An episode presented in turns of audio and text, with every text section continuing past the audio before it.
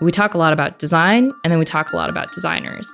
But what we don't talk about is design managers spend a lot of their time with cross functional leaders and being able to build that kind of trust with your cross functional peers early on and influence projects and people. Like, how is a team better because you were on it, whether there were designers or not on that team? I would say is just the thesis of the highest signal for me for somebody transitioning to design management.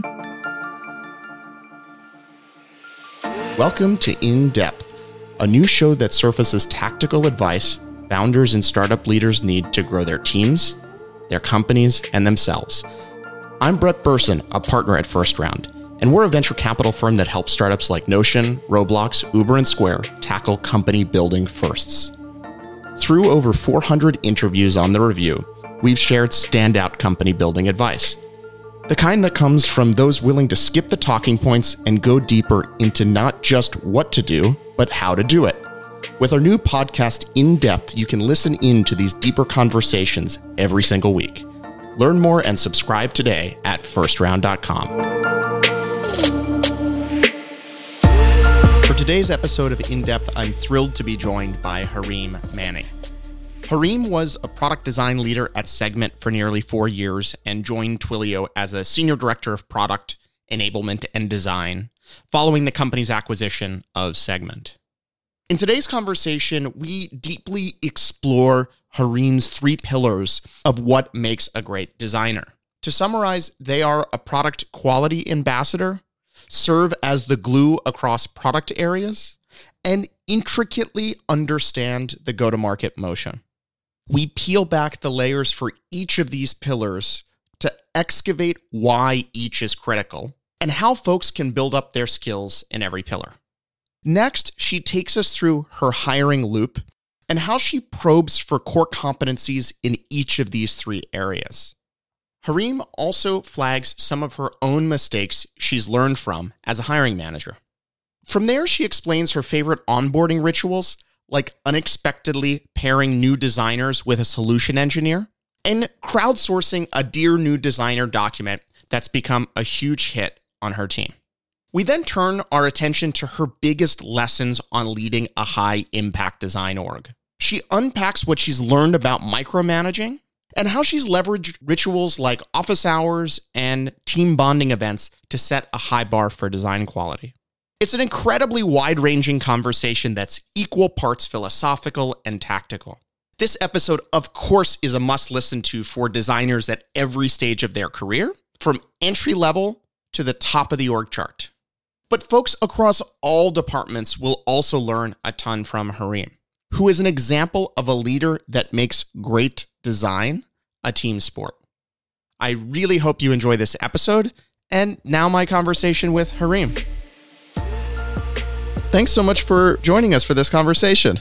Yeah, I'm excited to be here. Thanks for having me. So, we thought a fun place to start might be a Twitter thread of yours from last year. In this thread, you sort of outline the idea that the best designers really have three things in common. The first is that they are amazing product quality ambassadors. The second is they're the glue that connects across product areas. And the third is that they understand the GTM motion for the product.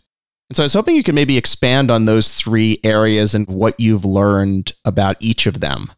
Yeah, absolutely. I remember exactly why and when I wrote that thread. We were just coming off the Segment acquisition at the time. And so I for context, like I worked at Segment, still work there, but now it's Twilio Segment. And we had just been acquired. And I remember it was this really great moment of introspection for all of us around like how did we get here and what made us special and i remember everyone was doing that kind of reflection on their side engineering and product. And then for me, from a design standpoint, I spent a lot of time just trying to think about like what qualities made designers at Segment really special and successful there. So the first one, product quality. I like to think about product quality almost a little bit like an iceberg. And I feel like that's an analogy that people use a lot for different things. But in this case, I think if you think about an iceberg and like the part that's like peeking out of the water is probably the part of the design that you can see. The UI or the user interface that people are interacting with is the tip of the iceberg. And then there's this whole area underneath that is a deeper meaning of what product quality really is. And so that is like how people are interfacing with the product. Are they able to actually accomplish what they came here to do? Are they able to like use the APIs that they wanted to use, which is a little bit of an untraditional perspective on what designers should be thinking about? But I think the best designers that I had seen at Segment really took that entire iceberg from top to bottom. So, whether that was thinking about the visual design or the product design or even just engineering workflows, and made it their problem and made it their problem to not just focus on in their own work, but also to evangelize in other areas of the product as well. Instead of just problem solving, problem hunting as well when it came to thinking about those areas. So, that was the first one, which is just being an amazing advocate for what a good product experience looks like across the entire stack of product quality. Can you give a couple examples of maybe what that looks like or in the last year or two if you saw a colleague that really exemplified that idea, what they were doing? Yeah. I remember there was this period of time. Actually, it was a long period of time. Sometimes Segment gets the feedback that we are a little bit of a black box, as in, like, you send data through Segment and then you can't really see what's happening to it. We just promise you that we're going to send it to all the places that you want to send your data to. Now, in principle, that sounds like a product problem. It also sounds a little bit, actually, it's a lot of an engineering problem. What's happening to the data as it flows through Segment? But I think untraditionally, it actually is a design problem. And so a couple of designers on our team got together with our researcher and literally mapped out the journey of a data point as it goes through Segment. And this is not at all something that our customers can see. It's not a traditional interpretation of design, but it was certainly a key aspect of what it means to invest in product quality, which is to think about the journey of a data point and then figure out what places are important to surface to our customers and our partners as they get a better sense of what is happening under the hood at Segment. And so that was really cool. And so, in that example, how do you think about where design picks up and product or product management leaves off, or how those two things talk to one another or collaborate around maybe a product area or problem like the one you just explained? Yeah, that's a really great question. And I think one where I have just like really enjoyed where I work because of my answer to that question, which is that it's a bit of a gray area. One of my mentors, Vanessa Cho, who's a design partner at Google Ventures, one of her favorite things to say that she ingrained in my head is that good design leaders are indistinguishable from good product leaders. And that's because the higher that you go in design and the more you start thinking deeply about design problems, you're inevitably overlapping with a lot of quote unquote product surface area and starting to think a little bit more critically about what your customers and the business are trying to accomplish. And so the key here is just to build a really strong partnership so that it can feel very fluid between the two. I think in this example, design came with like the map of what this looks like, and product picked it up and was like, okay, now let's brainstorm together in thinking about different ways that we can surface this kind of data visibility and observability to our customers at Segment. In that example, you're hearing from customers a pain point. It feels like Segment's a black box. What is the role of product and design or product and product designers? How do you go from hey, we think there's a problem and an opportunity to do something better through, in this case, maybe a shipped product. Who is owning what or how are they working together to solve that customer problem? I think honestly, well, first it starts with discovery, better understanding what does black box mean? And is all visibility good visibility? And the reason I even say that is because we learned that that was not the case, that there is such a thing as the kind of visibility that feels disempowering to customers when you don't let them action on it versus what is good visibility. And so there's a lot of nuance with the prospect of even uncovering what is happening under the hood there. And that's really where that partnership comes into play. And it's not just a product and design partnership. Ideally, it's a triad, like you have product design and engineering. So you have somebody who's thinking about what is technically feasible to build, which is the engineering leader. What does the customer care about, which is the design leader? And what does the business need, which is the product leader? And all three work together on solving the problem. But I think each of them having those hats that they wear when they're coming together to ideate and think about what they want to do next really helps clarify who is doing what or who owns what part of the process as well.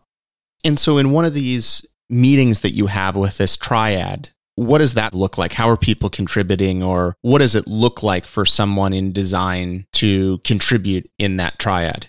if we were in office, design is standing up, writing on the whiteboard, post its in hand, the very quintessential view, I think, of the designer. Typically, their ownership is driving clarity to what the problem is in the first place. And that's typically a partnership between design and product. At that point, once they have a clear picture of what the problem is, they might split off and design tries to come up with some solution ideas, product approaches it a little bit differently and starts to think about what is feasible for the business to address at that period of time. And so I think it really depends. It's on a case by case basis, of course, but that again, constantly diverging and converging where and when the situation requires it is probably how that would go. I will say to add to that though, is one superpower that I've seen designers really lean into is bringing their product and engineering partners along customer calls so that they're not the only ones who are steeped in customer context. I think that's a lot of times where teams end up getting a little bit tripped up, is when there's only one person who's really wearing the hat of trying to advocate for what the customer needs. And the more you're able to democratize that information, the more I think in tandem the team is going towards the same end vision.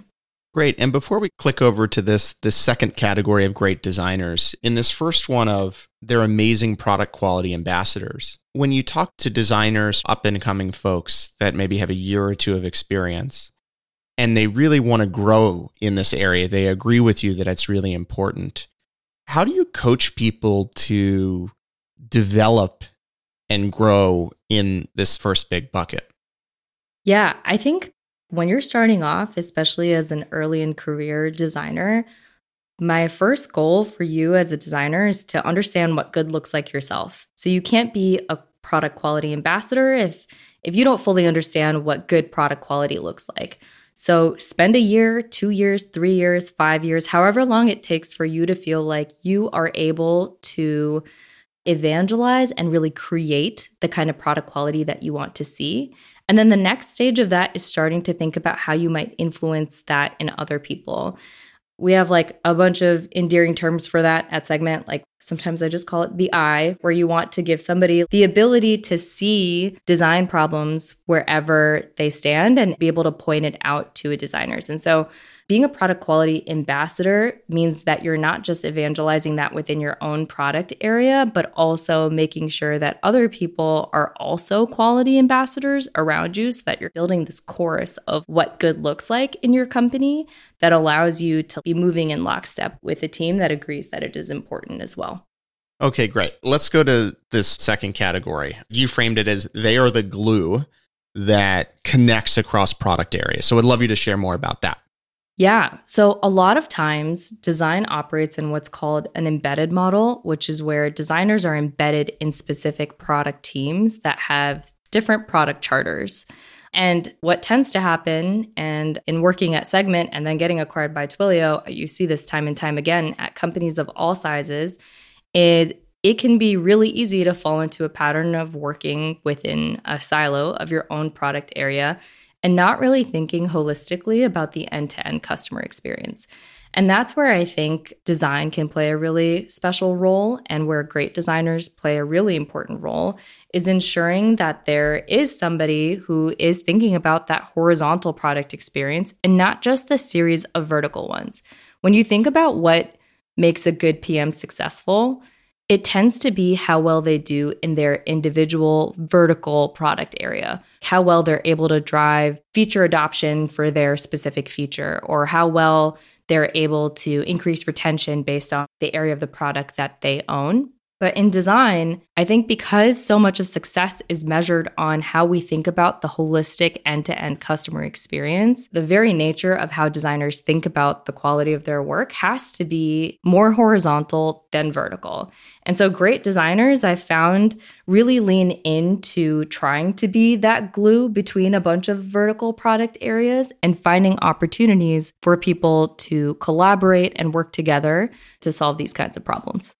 And so, similar to the first category, what does that look like in practice, or what are the habits, or what is a person doing if they exemplify this behavior or live this sort of characteristic or value?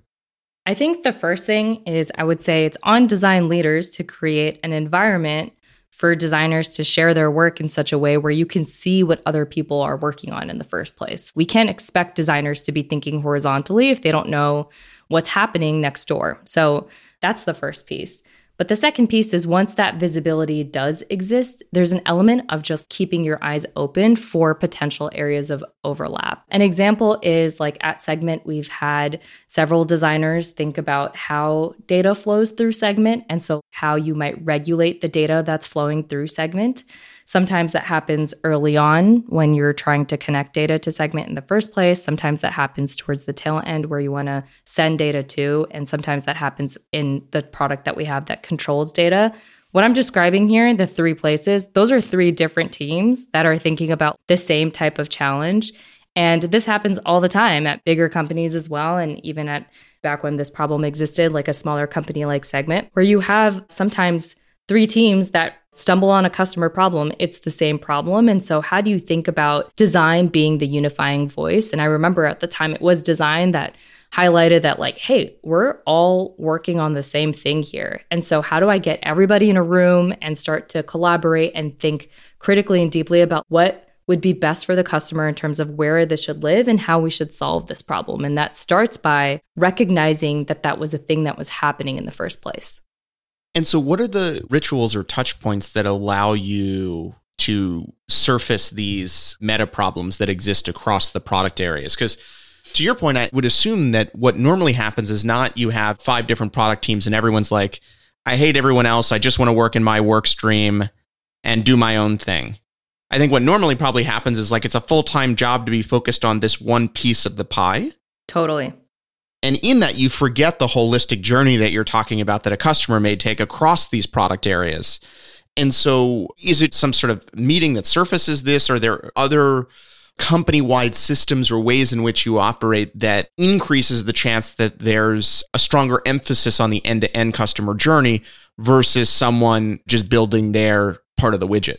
You know, what's interesting is I probably would have answered this question differently before we went remote and after we went remote, just given there was a lot more mechanisms and forums, and you found a lot more inherent, just like it's easy to turn your chair around and share your work when you were in the office together. And when we first went remote, that was one of the first things that I struggled with in leading this team is suddenly it felt like a vacuum. You couldn't see what anybody else was doing anymore in the ways that we were used to more organically collaborating within the office or working together, or you would just ask a designer for feedback just because they were there. And so it really comes down to creating intentional structures of visibility on your team. And I'll give you an example of how we've done that on my team. The first is that we kick off our week together now as a design team. And this is not necessary at all. Everyone is working on very, very different things. But one of the key questions we ask when we kick off our week together that every designer answers is what problems are you thinking through this week? And the next question is what are some areas of potential collaboration with other designers as well? And so when designers fill out this doc every Monday morning, you have to scroll through what other people are doing to understand how you might answer that second question. And so many times people have been like, oh, you're working on an onboarding flow. So am I. You're thinking about upgrades. So am I. You're thinking about this problem. I'm super interested in that. My team might be thinking about that. And so that is one example of intentionally designing a meeting so that you are able to drive to the outcome of visibility. So that's one example.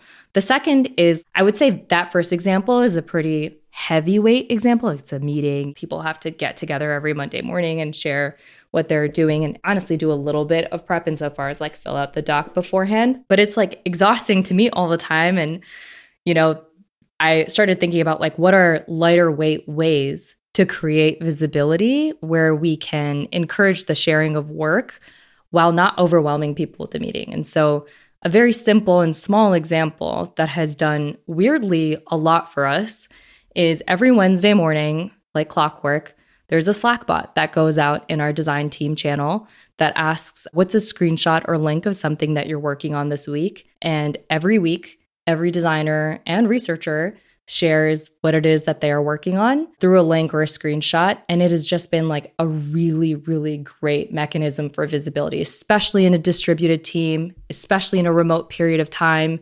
There's been conversations that are spurred from like, hey, can I get quick feedback on this thing? Or I didn't realize you were working on this, but starting to think about what are both very intentional and maybe maybe a little bit more formal mechanisms of visibility, but then also lightweight and fun ones helps create those avenues for collaboration within a company that feel as organic as it might have felt being in the office and collaborating together. That's incredibly helpful and specific. So thank you for sharing that. I'm interested are there other times that you as a design organization try to zoom all the way out to better capture the full life cycle of a user or does it happen in the weekly meetings and syncs where you figure out the rough edges or maybe how things fit together? Absolutely. It definitely happens more often as well. I would say First of all, the way that I like to think about designer stream of work is twofold. It's what I'll call a discover stream and a build stream. Discover is like, what high level questions am I thinking through right now that I'm chipping away at slowly? Those might be projects that take weeks or months. And then build might be like, I'm iterating on this feature right now and working alongside maybe my product manager and engineers on my team to start to figure this out. The discover questions are the ones where we have more of these existential conversations about who are we for? Why do customers churn? What does it mean for people to buy this product? Where do people get tripped up in implementation? Why do they get tripped up there in implementation? And so we have these projects that run sometimes weeks, sometimes months to get to clarity on some of these things. And what's cool is because they're so long running and because they are highlighted in these shared forums, it's really easy for other designers and researchers to jump on the train and be like, I'm actually thinking about that problem too. And so let me jump into that longer discover project and make sure that I'm able to benefit from that context as well. The last thing that I'll add on that piece is we started doing our research lead started doing what's called customer insight demos at our company as well, which is a demo that is purely based on research. It's just what did people learn about what our customers are saying that has helped really guide a lot of these kinds of conversations as well because suddenly you're sharing that context it's open for all of r&d so you're sharing that context with engineers and pms and designers and a lot of times designers and researchers and PMs presenting, but that context becomes readily available for anyone to action on in environments like that.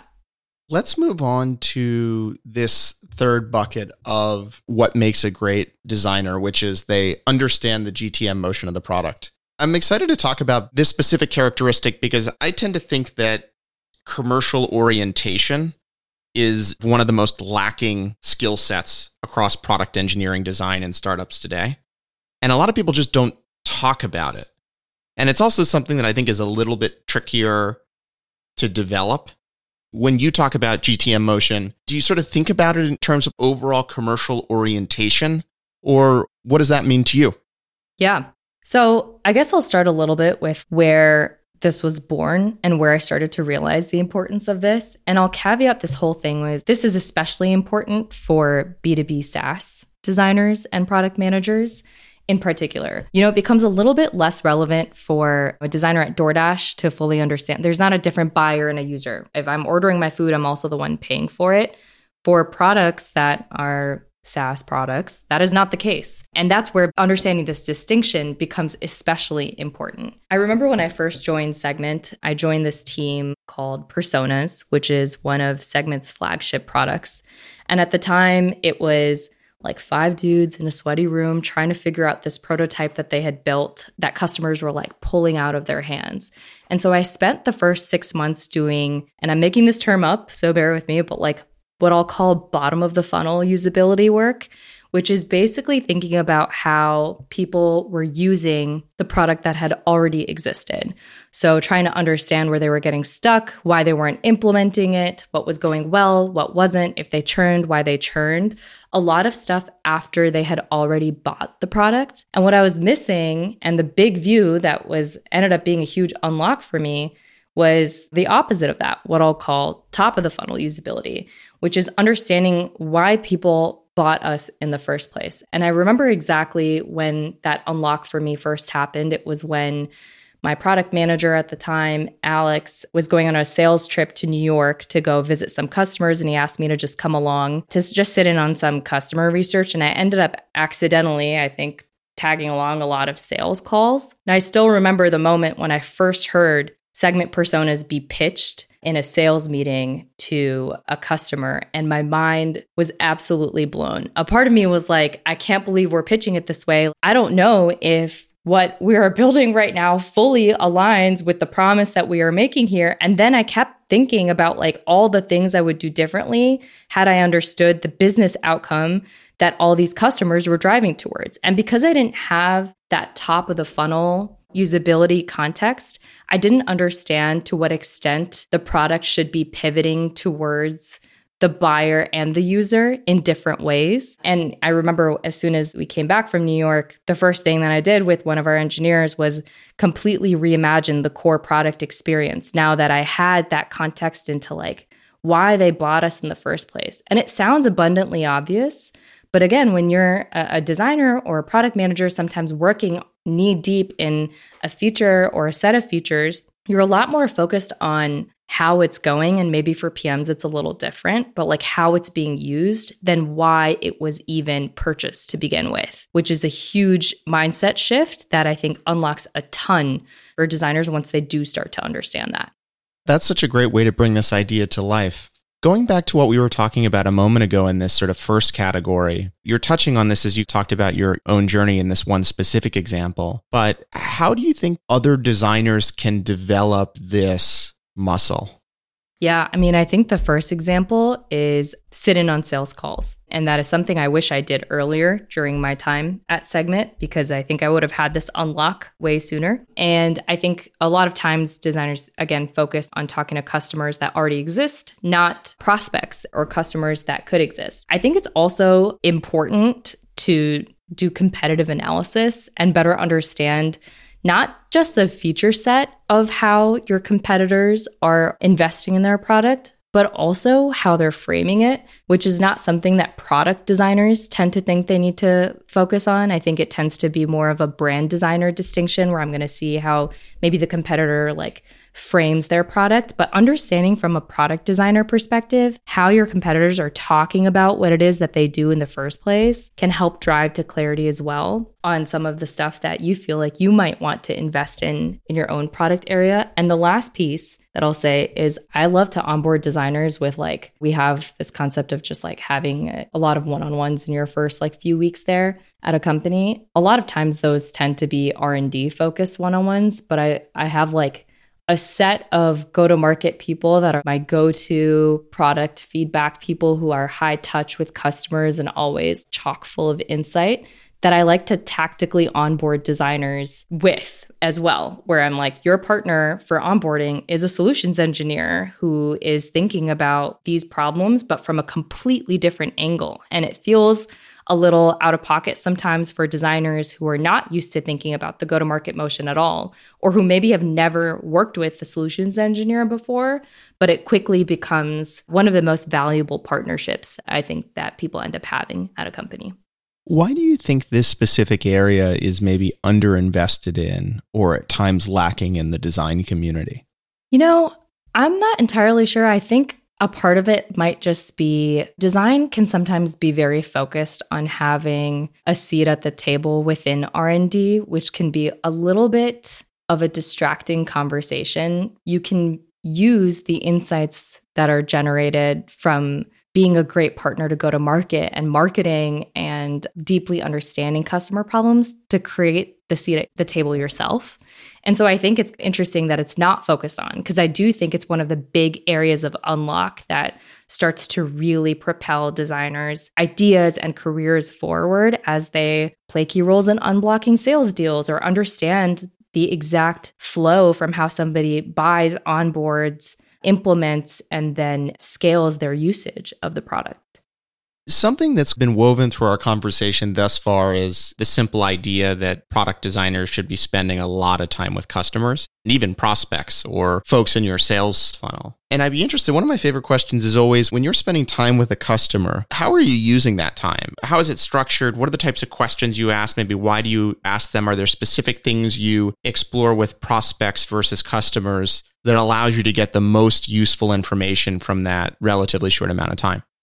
I think a lot of times when we do customer research, it tends to be with a goal. But the thing is, because we're talking to a customer, you never want it to be only about the goal that we have. So if we're trying to understand how somebody had implemented Segment, we also want to use that period of time to be like, and what would you add if you could? And start to more deeply understand what customer wish lists are. So, the way that we tend to approach these customer interviews and conversations is obviously starting off at a high level, just understanding the demographic of the customer that we're working with, who they are, why they bought us, what was interesting to them about Segment in the first place, what their team size is, how many people are using Segment, what their technical proficiency is. All of this stuff starts to give us a better understanding of how we can slice and dice the data that we have later on to start to see trends across different types of customers or different types of users. And then we tend to dive into the meat of what it is that we're trying to understand. Sometimes it's a lot more free floating discovery in terms of we really just want to understand maybe it's a customer who's churned and we want to understand why they've churned. And so we ask some high level questions there. Sometimes we're truly testing a specific feature. And so we'll dive deep into that feature itself and start to talk through how a customer might use it and get their feedback on it. But we always close with asking customers my favorite question, which is just if you had a magic wand, what is one thing that you would change about Segment today? And that's my favorite question because you tend to get the best kind of answers about either the biggest pain point for customers or a feature that they're dying for you to have. And it's kind of the magic of having a tool that people rely on that you get really crisp and opinionated feedback in those kinds of questions as well. Is there anything you do to avoid confirmation bias?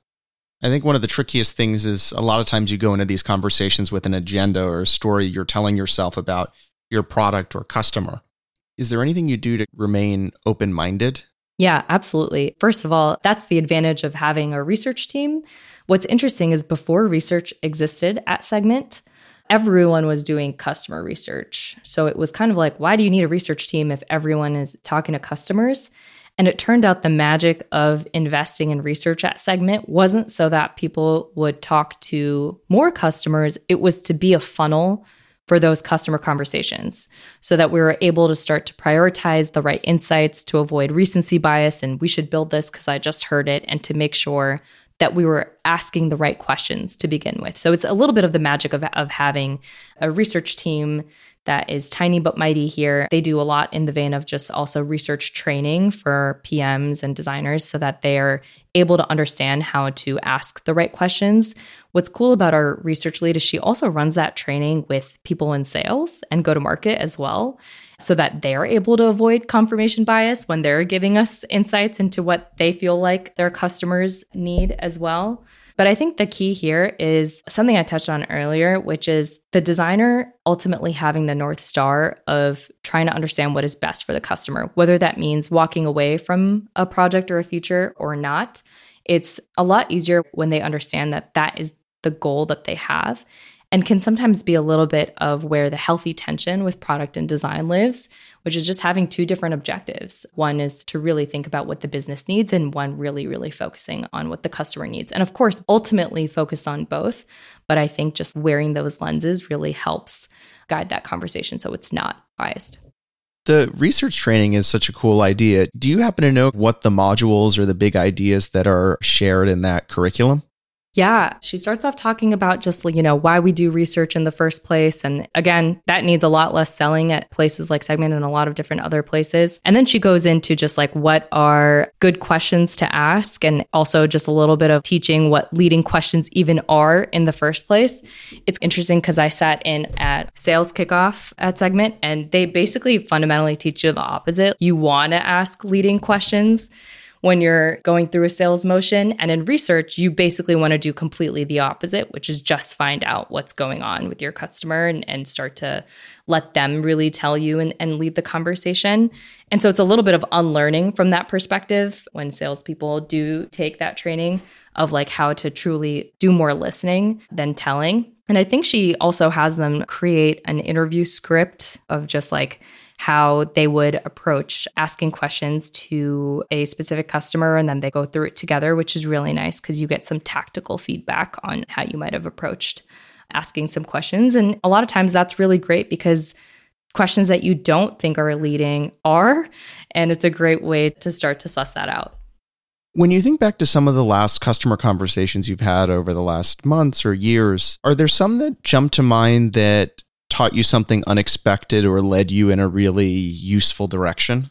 We just came off of building this new suite of features for our marketing product. And I think it always surprises me how much customers are willing to build alongside you and the reason I say that is because a lot of times when designers and PMs go into customer conversations, you're kind of trained to go into it thinking that you're just getting feedback, but you're supposed to have all the answers going into what this feature set should look like, how it should work, what the product should do in the first place. But I remember one of the special things about this last set of features that we had built that is shipping soon is we really let customers tell us what they needed and for me, that was very surprising to have just people that were so opinionated and willing to build alongside us to that extent. And it made me think that maybe I just never did that enough, which is like truly start from scratch, think blank slate, build alongside our customers. I remember there was this one project that we call Workspace Home, which is like when you log into Segment, what your homepage dashboard looks like. And I remember being shocked at how that project went because the way that that team approached it was when they did customer calls, they basically gave them a blank sheet of paper and were like, tell us what you want to go on here. And customers would just like design their dream dashboard. And what they ended up building was basically the average of all those dashboards. So just like the most common stuff that they had seen in an information hierarchy that made sense. But what was so cool is that wasn't like just customer research, it was really having your customers build the thing that they want for you. And I think that had always been like, whenever I see that happen, I feel like it flips the mental model of how we think customer research is supposed to go on its head. I wanted to flip back to some of these characteristics that you described around what great design or great design leadership looks like. And I was interested in how you translate that to the way in which you recruit designers onto your team and your company. You obviously have built a design team over the last few years, and I assume you've probably interviewed hundreds of designers in the process of building your team. And so I'd be interested in what does your end to end process look like and how does that maybe map back to these three big ideas that you shared? So we start off with a hiring manager call. There, I really like to just get a sense of how the designer thinks about the work that they have done and how interested they are in the space that is B2B as well. Like I said, it's a very different type of design, like somebody who's choosing to spend the next few years designing segment and not designing a Snapchat is a different kind of designer because the UI and visual challenges and product challenges that we're talking about here can be really tough to onboard to, especially if you are a non technical designer. So, starting to suss out a little bit of that. The first interview that I would say really starts to test for a couple of these is the portfolio presentation. That's where designers present work that they've done in previous roles. But the few things that we really pay attention to in that interview are one, the extent to which they're talking about how they collaborate with their partners that they're working with. So, product and engineering, which tells you a little bit about how they think about connecting across product areas as well. And the second is honestly, just the quality of the work that is presented gives you a good sense of the product quality piece that we were talking about earlier, because you can start to get a sense of how deeply they thought about either the problem or the visual design or the needs of the business or the needs of the customer based on the case studies that they present. What's cool is we have PMs, designers, and researchers sit in on these portfolio reviews. So we're able to get a pretty calibrated sense across the spectrum of how well the designer has thought about the product quality piece. What's interesting is we talked about, I really prefer when designers index on starting to understand or trying to understand the go to market motion that's almost an impossible thing to test for. It tends to be something that I teach when people get here or I try to push for when people do arrive at segment. But there is one special interview that we do that helps us gain signal into how well somebody might approach that kind of partnership or any partnership.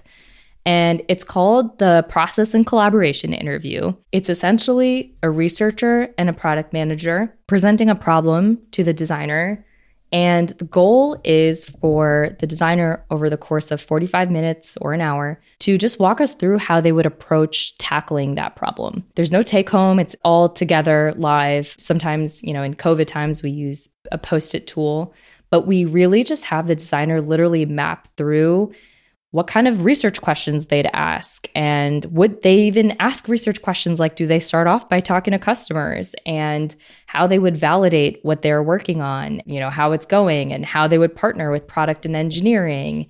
What that does is first of all it's a very high signal interview for someone's ability to come here and crave that kind of partnership in the first place which makes designers primed for me pairing them up with, you know, a solutions engineer and account executive and being like, go figure out how people are selling your part of the product. It's a really great interview. And the output ultimately is not at all like a visual design. It's just a series of steps in terms of like how a designer's brain works when it comes to thinking about solving these kinds of problems. Can you think back to someone you hired that you were just blown away through the interview process, maybe in this portfolio review or this part of the interview process that's around process and collaboration and what you saw or what they shared that gave you a lot of conviction in their ability to be a great add to your team? I would say the portfolio review can sometimes be almost like science, where you start off talking about the customer problem. I remember a specific designer here really focused on making sure that we understood every step of what they were working on. And so, even little things like anchoring your presentation on specific steps of the design process so we're all able to like follow along with exactly where you were along the journey. These things feel really small but help the team that has probably looked at dozens of portfolio presentations really follow along with your thought process there. Another thing I've seen designers do really well is almost anticipating because you can point at any portfolio presentation and be like, well, they didn't cover X or I didn't get to see Y. Maybe it was a product that never shipped, or maybe it was a product that they didn't get to measure the success of. And there are some key components of a portfolio presentation that you, just given the nature of how companies work, you may have not been able to get to that piece. A really great thing that I've seen a few designers on my team do in those presentations is just preempt that thought by basically having a slide talk through all the things you would have done differently or all the things that you wish would have made this an ideal circumstance. And that's just a really sharp take because I think, from my perspective, what it shows is to a certain extent, you're beholden to your circumstances, but you get ahead of that by recognizing it and acknowledging where a project might have been limiting, but where under more ideal circumstances, you might have approached X, Y, and Z differently. So I think that is my answer for the portfolio question. For the process one, the goal ultimately is to create order from chaos and so, as much as possible, where you're able to come with an opinionated structure on what your design process looks like. So, step one, I like to deeply understand the problem. Here's what I would do. Step two, here's how I would start to understand what our customers think. Step three, here's how I would prototype something that we could get out quickly and learn from. Really starting to outline what each step looks like. I think a lot of times people know the answers to the question, but don't know how to communicate it. And that's really where they get tripped up. But thinking more about the clarity of what you're trying to present than getting all of the content out is where I've seen designers do their best work in those kinds of presentations. What about the inverse of this question? What have you learned from the hiring mistakes that you've made? Or when you got it wrong, was there a thread that ties the mistakes together? Or what have you learned from your own hiring errors? This is more so mistakes that I've made, not mistakes that I feel candidates have made. Right. It can be really easy and really expensive as well to basically move every single candidate forward. So there was a period of time when we were hiring where designers on my team were interviewing five, six times a week. And that was because I would end a hiring manager call and I'd be like, well, they did well enough. I want to see more. And because of the lower bar that early, I ended up really spending a lot of my team's time on interviewing candidates that were lukewarm or that I was unsure about instead of doing a lot more of the due diligence early on myself and making it more of a qualifier type call instead of an intro call. And that ended up wasting a ton of time, I think, on my end. And I had a really great recruiting partner who was like, Hareem, we just need to do this differently. And I think starting to think about each interview as valuable time that you are not just asking of the candidate, but also asking of your own team helps you set a higher bar for the people that you bring throughout the different stages. Even if it's early, it's still time that's being spent from your team to interview those candidates. And so that's definitely a mistake that I had made in the past that was easy to rectify, but for some reason just did not occur to me at the time. It felt like I was just progressing candidates forward, and that feels like an easy and fine thing to do, but with very real effects. I want to flip over and talk about a related concept. And we talked about these characteristics of great designers or some of the characteristics of great design leaders.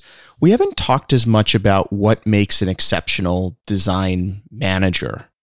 And I'd be interested, what are those things for you? You have a really high potential designer that you think could be a great design manager. What are you sort of seeing in those raw ingredients?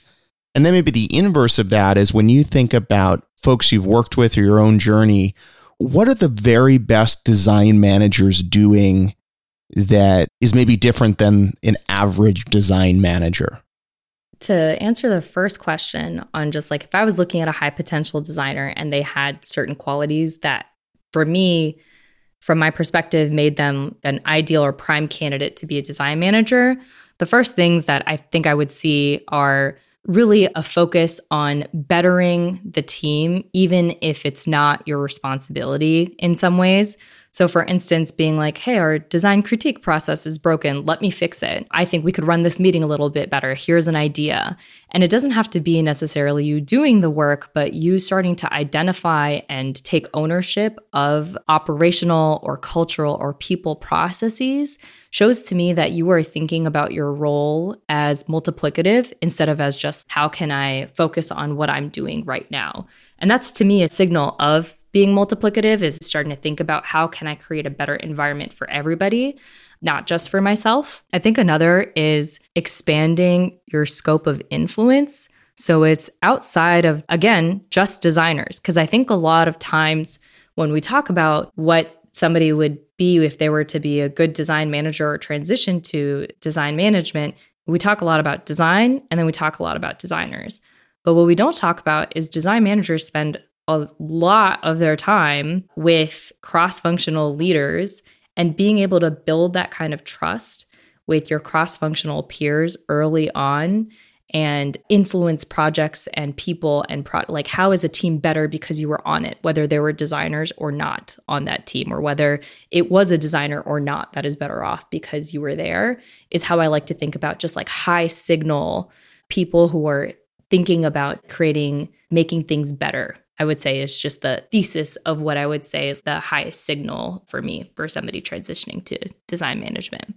And does that second point get into the idea that leaders really understand the company and business and all the nuance that exists outside of their function? And so, if that's sort of something you're interested in, a great place to start is by getting outside of your swim lane. Yeah, absolutely. I mean, you said it better than I could. And I think that's exactly right. And it's interesting because what I said makes good designers is thinking horizontally about product experiences. That would mean that also what makes great design managers is thinking horizontally about an organization and starting to build those bridges. It's the same motions, but a different altitude that you're operating out of. And I think once you start to internalize the horizontal nature of your role of really being that glue and starting to build bridges for designers and PMs and et cetera to collaborate and be better because of you is where that huge unlock is. Yeah, it's also why I think there's just tremendous returns to curiosity. Yeah, absolutely. And a lot of great designers are locally curious in the sense that they might be curious about their craft or their customer but they often don't apply that curiosity to what the director of sales is up to or this new pricing project or why are we moving up market versus doing horizontal expansion. And when you find those people that are curious and they go ask a zillion questions, they're often a force to be reckoned with and they're often in short supply. And so it's an amazing way to differentiate yourself. I was talking to an engineer recently who was questioning, you know, should I go learn a new language or development environment? And my thought is go learn about all the other parts of the business before you go and learn a new language. Yeah. The best engineering leader I work with is exactly that. We joke that there's nothing that he doesn't make his problem, whether it is pricing or and packaging or how a design was perceived or how a product doc was written or what the vision for a product area that is not his is focused on. That doesn't just apply to design leaders. I think it's what really makes great leaders overall. You're spot on. Yeah, I like simplifying it. You just make things better. Yeah, exactly. So on that point, you know, you touched on this a little bit in terms of what you look for in high potential talent. Maybe you can build a little bit more on when you think about the folks on your team who exemplify exceptional design management. And I think you're getting at this a little bit in terms of what we talked about, but are you able to put a finer point on what are the behaviors or what is the play on the field in that role? Yeah. I think the first is just a really high trust environment is key. And that takes a lot of different forms. One is I shouldn't feel like I am being micromanaged, but another is you should feel like you can go to that person and give them feedback on something you wish was going better. Or you should be able to feel like you could cry to them and be like, I don't feel like I understand what's going on. And it's safe for you and it's an environment for you to be able to do that. One of the big things that I look for is just being a talent magnet to a certain extent as well, where it's like people just really enjoy and want to work with you. And an example is like one of the design managers who works under me, Kwasi. But we had a group product manager of one of our biggest product areas that was like a very fun and exciting product area. She recently decided that she wanted to be a designer, which is a very untraditional shift as well from group PM to design. And she was so excited to learn that the role would be under one of the design managers that I work with, Kwasi. And the reason is because of like his impeccable reputation and ability to really focus on and unlock the highest potential in the designers that he works with. And I think the ability to attract talent, not just externally, they don't know you, but also internally, where you've created a reputation where product leaders are excited to work not with you, but under you, I think is just like a different level and dimension of starting to be able to have that environment really walk the walk as well as talk the talk. And I think the last piece that I've seen a lot of discourse about, you know, work's not intended to be a place where people like make friends or have fun kind of thing lately of you should be able to log on, do your work and sign off. But there is certainly something to be said about managers who make your job more joyful because they are there and it's like tied to retention and it's really great for productivity. All the business stuff is there too, outside of the human nature inclination to make work fun and interesting and a warm place to be. And I think that's the third quality that I would say makes for really exceptional design managers is really that warmth in welcoming people and making them feel included like they have a place there and making it a joyful place to work, I think is the third and slightly underrated in my mind quality as well. One of the things you just mentioned is this topic of micromanagement and not being a micromanager. And I'm fascinated with the topic of micromanagement because there's sort of a very delicate line in the sense that when a lot of people talk about micromanagement, it is a bad thing and it's very disempowering. At the same time, I think a lot of great managers and leaders both are exceptionally detail oriented and often can go up and down the stack in whatever vertical you're talking about.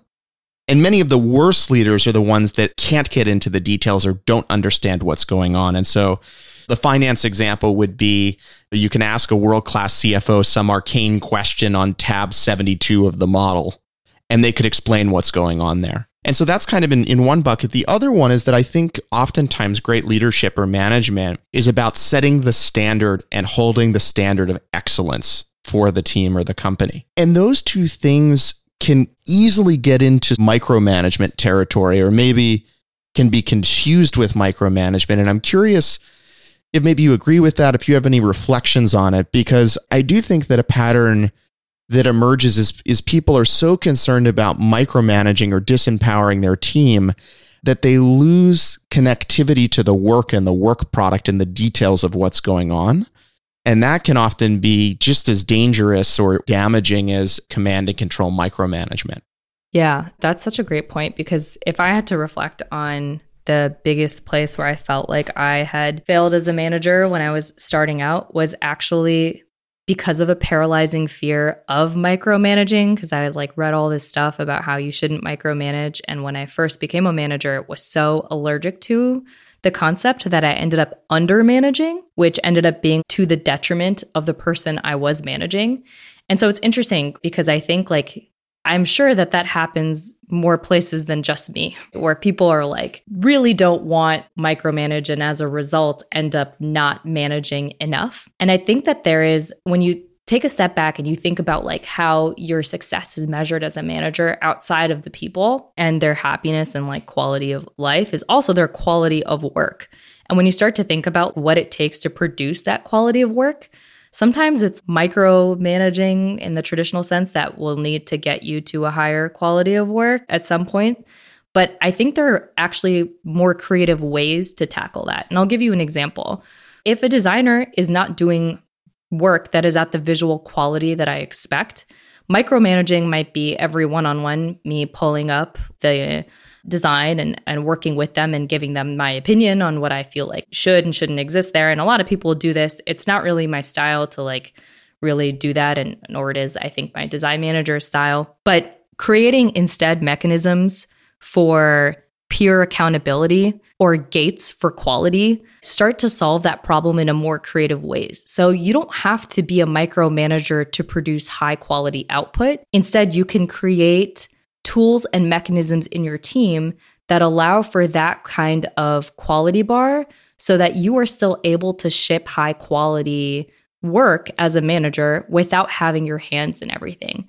For design, that often looks like having a really tight design critique cadence, which is every week you show your work, it is critiqued by these people. You have to show your work and then take the criticism and then take the work and iterate on it and show us how you've evolved the work because of it. Sometimes it looks like one of the first things I did to scale critique was implementing design office hours with design leads so that there was never a mechanism where people couldn't say like they didn't have an opportunity to get feedback on something.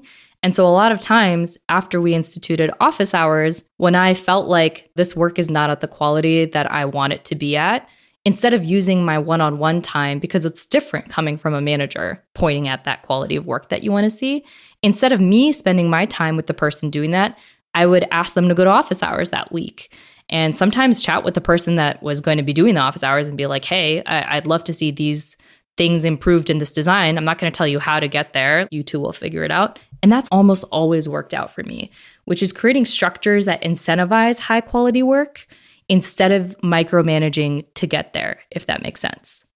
I think that's a great way of framing it. And you sort of shared a couple of these rituals in terms of design office hours. I was interested are there other rituals or things that you do in the way in which you run your design team that you think maybe are a bit unique or different, or you have a different approach to whatever that thing might be? Yeah, so we do the design office hours. I mentioned the Slack bot that we do where people are able to tactically see the work that is done there. This last one's a little unconventional in terms of an operational thing that I'm proud of that indirectly, but I think is important, contributes to making the rest of this successful. And that is like every design team right now, frankly, is growing. It's a really hot market out there, and people are onboarding in droves to new companies. It is really hard to give or get critical feedback when you don't know the person who is delivering it. And so, like clockwork, we have this thing called Design Hangout. Every designer gets together and, and we all do something as a team.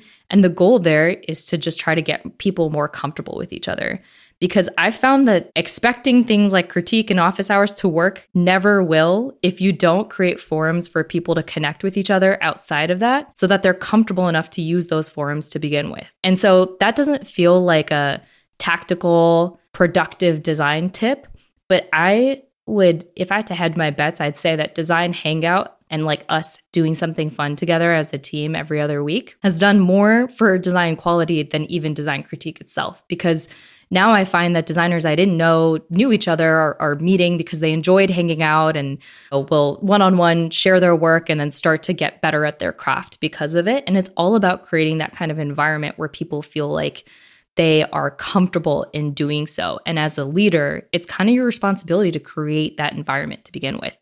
Flipping back in our last few minutes and talking about rituals and process, a little while ago we left off on how you run the interview process. And I want to close that loop by talking about once you hire someone, what have you learned about what great onboarding looks like specifically for design talent?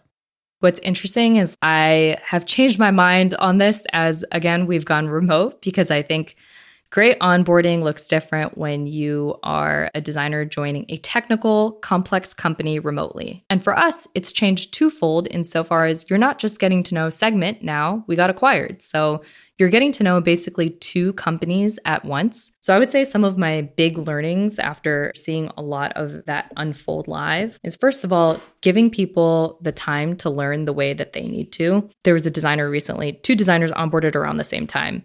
One of them spent the first two weeks creating a comprehensive map of how people onboarded to the product with all the areas that she felt like she would improve. She was also a growth designer, so this was well in her product area, but it really helped her understand the product by her creating that artifact of how people move through the product for herself and it ended up being this like incredibly powerful deliverable that's still powering a lot of her team's projects today and that's how she learns. She likes to create visuals of user flows and diagrams that highlight that work. Another designer recently onboarded she ended up creating this long doc of who's who in the company with an extensive list of like almost imagine doing user research at, at, a company and she she just started doing user research into each person how did you get here? Why did you join? What teams have you worked on? What are the biggest problems you're facing right now? And basically went person to person over the course of a few weeks really deeply understanding a bunch of people. And she was a more senior designer